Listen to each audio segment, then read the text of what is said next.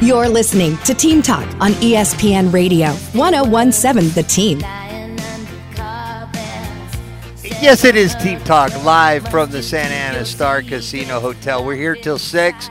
Then we go to Miami for the Orange Bowl. Clemson and Tennessee are going to kick off in a little over an hour. But in the meantime, we're going to continue talking college football. We're talking college football playoffs, and a lot has been uh, made of this Georgia Ohio State game. I can't wait for this TCU Michigan game. And joining us live from Ann Arbor, Michigan, is Aaron Mc, uh, McMann. Uh, he is the Michigan football beat writer for the Ann Arbor News. Uh, thank you so much, Aaron. Appreciate you joining us here. So, all the other uh, quarterbacks of the teams in the quote unquote Final Four were uh, Heisman Trophy candidates. Okay, the quarterback at Michigan, Cade McNamara, not one of them, but uh, you got to see him play an awful lot. Your thoughts on, on how he compares to those other three, if you would, please, Aaron. Yeah, well, yeah. Cade McNamara was Michigan's starting quarterback last year. Uh, you know, he ended up losing the starting job to J.J. McCarthy actually at the beginning of this season. So, so Michigan's largely leaned on McCarthy, but you know, just like last year, it's kind of been you know the rushing attack. That's been the story of Michigan's offense, the story of Michigan's season. Really, they've kind of built that. Uh, the offensive line, the ground attack is kind of their identity, and that's one of the reasons why you don't hear the Michigan quarterback kind of in in the Heisman Trophy the conversation, at least right now. Um, they haven't leaned on it. It's really much been uh, a, a brute force, kind of physical, smash mouth type of type of style, and that's kind of how they, they've done things here now the last really two years. No doubt about it, and they've got elite level players uh, along the line on both sides of the ball, and that's where people are are saying that the, that's where the real difference makers are uh, in this game between Michigan and TCU. Uh, what a great opportunity uh, for Michigan! I'm just going to you know say this from afar. I've always been a Michigan fan. Love watching them play in those great uniforms and the helmets, and then of course Zach Gentry, who's from Albuquerque, played there. But they they always seem to kind of let you down, you know, uh, late uh, in the year. Uh, but they haven't the last two years. They got to the football playoffs last year, and now they're sitting uh, in the college football player as a number two seed. Is this their opportunity to seize the moment, Aaron? Yeah, I, think so. You know, last year they got there uh, again as the number two, but it, you know, it didn't really feel like it. You know, they, I think, in a way, and, and the players have kind of said this the last couple of weeks. You know, they were kind of happy just to be there last year. You know, they no one really expected them to get there. Uh, you know, that they were kind of ran the table, won the Big Ten championship. That was again another surprise that folks really weren't expecting. So, I, I think Michigan, in a way, was kind of just playing house money last year. They they had, they had surprised and, and had such a great season that the playoff, in a way, kind of didn't matter. Now, you know, they ended up facing Georgia in the semifinal, and Georgia was by far the better team with the better players. This year, it's a different, little different story. I mean, they wanted to get back here to the playoff, not just to get back, but to win the whole thing. And I think this team is a little bit better than the team of last year. Um, they're just as good, I think, uh, at uh, you know along the lines as you mentioned. Um, a little bit better playmaking at quarterback, and you know I, think in a way too the semifinal matchup is a little bit a little bit better of a, of a, of a pairing than last year. I think TCU, um, you know, I, I think can be exploited. I, I think they're undersized, and I think that's where Michigan's going to take advantage. So yeah, I, I think this is certainly a, a game that they can and probably will win. Now the question then becomes, can you you know can you win a rematch with Georgia or you know win a, a second time against Ohio State? But uh, Michigan's got a real opportunity here. I, I do think there's a good shot they get, at least get to the national championship. Um, but you, you know, you got to give Michigan credit. You know, as as you mentioned, just a couple of years ago, this program, uh, we we were wondering about Jim Harbaugh and his future, yeah. whether Michigan was going to move on or not, and it's, it's he's certainly uh, kind of turned a, a 180. Yeah, no doubt about it, and and, and uh, you know you got to give uh, the folks uh, at the top credit for staying patient because the fairy tale of Jim Harbaugh coming to coach in uh, Ann Arbor is finally getting a chance to be realized, but it took a little longer uh, than you know a lot of people had thought it was. But it's here and now, and they're going to try to capture you know this opportunity and uh, in the college football playoffs are here. We'll have the game tomorrow for you right here on 1017. The team kickoff is going to be at 2 o'clock. Uh, so I mentioned earlier about my my interest in Michigan. Um, I mentioned Zach Gentry. We uh, have Zach on every Monday night as a Pittsburgh Steeler, but he can't like talk enough Michigan football. He goes back there every time he can. So your your memories of uh, of Zach Gentry as a Wolverine, if you would please, Aaron.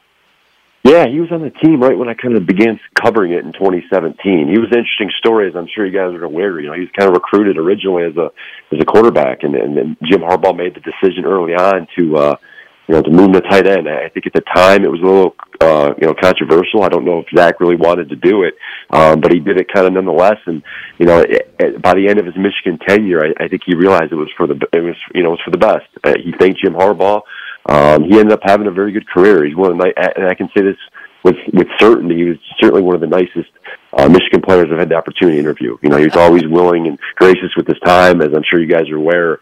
Um, you know, but a lot, lot of fond memories of Zach Gentry. Uh, to this day, I mean, Jim Harbaugh on occasion will bring him up when he's asked about, you know, great tight ends to come out of Michigan. Um, wow. But he certainly was was one of them.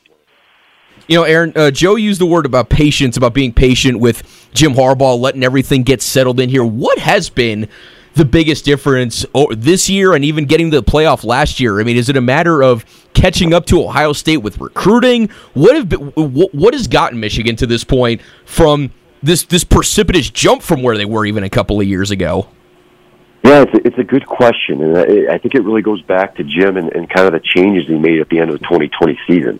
Uh, at, at that point, Michigan's program was was you know at a low level under his tenure tenureship. You know, uh, the offense wasn't um, wasn't wasn't moving the football. The defense was prone to giving up big plays. You mentioned the, the losses to Ohio State, so he kind of uh, overhauled the coaching staff. You know, he fired his defensive coordinator. Uh, he made some changes on the offensive side of the ball. He brought in some former players as, co- as assistant coaches to kind of change the culture and bring back some of the familiarity there. Um, and, and, he, and, at the end of the day, he kind of went back to his roots on the offensive side of the ball. I mean, before they were trying to run the spread offense, and it was, you know, somewhat successful. They're still winning football games, um, but yeah, they couldn't get over the hump of Ohio State. So when you know Ohio State's recruiting his four and five star elite athletes to to run a spread offense and throw the football, Jim kind of zigged when everyone was zagging, right? They went back to the run game. He built a, a physical offensive line that could withstand four quarters, uh, and, and it's it's you know it's paying off dividends. They've proven to be a, a very physical, strong team. I think it's one of the reasons why they've been able to knock off Ohio State the last couple of years. Uh, and it's, it's a big reason for where they're at right now. Well, and for this season, not even just beating Ohio State, but the way that they beat Ohio State, where different guys had to step up that maybe wasn't anticipated coming into the game. Is that one of the things that gives Michigan such this leg up against TCU? Because I mean, TCU underrated defense in some aspects, but was that just a, a way for for Michigan to show? Maybe a little bit more versatility than we might have seen for those that don't watch him every week. Yeah, absolutely. Yeah, I was a bit surprised by that performance against Ohio State because you know they were going into that game basically with without Blake Corum, who was injured, their best running back. Uh, they had to play without him, and it took Michigan really you know two and a half quarters to kind of get the run game going. So they had to lean on the pass. Um, Ohio State was largely selling out to to stop the run. Michigan got uh, got a few receivers open, and you know they were able to get touchdowns off of that to kind of make keep it a close game. Um, but certainly uh, another you know aspect of this Michigan team that's kind of gone under, under under the radar is their second half adjustments. Um, they played a lot of close games this year. They've been, you know at times they've been trailing, but it seems like whenever they come out of the gate in the second half, it's like a, a switch flips. Uh, I, I think part of it is, is the coaching. I, I think they got very smart coordinators and they're able to scheme things up and they kind of adjust to what the opponent's doing. Um, but then the players too. I mean, they don't you know, last year this Michigan team had a lot of stars on the defense side of the ball. Guys like Aidan Hutchinson, David Ojabo, Daxton Hill, really all first round NFL picks. Well, they all left after last season. So the question was, how would this defense, you know, uh, uh, deal with that?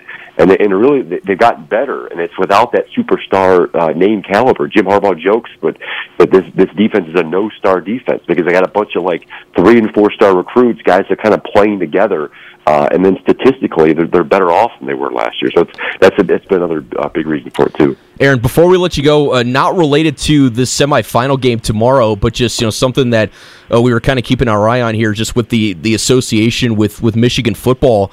Uh, how how is how's uh, Coach Hart doing uh, the last couple weeks and months? Uh, Mike Hart, you know, certainly we you know saw a scary situation. How has he been doing? Is, is he recovering okay?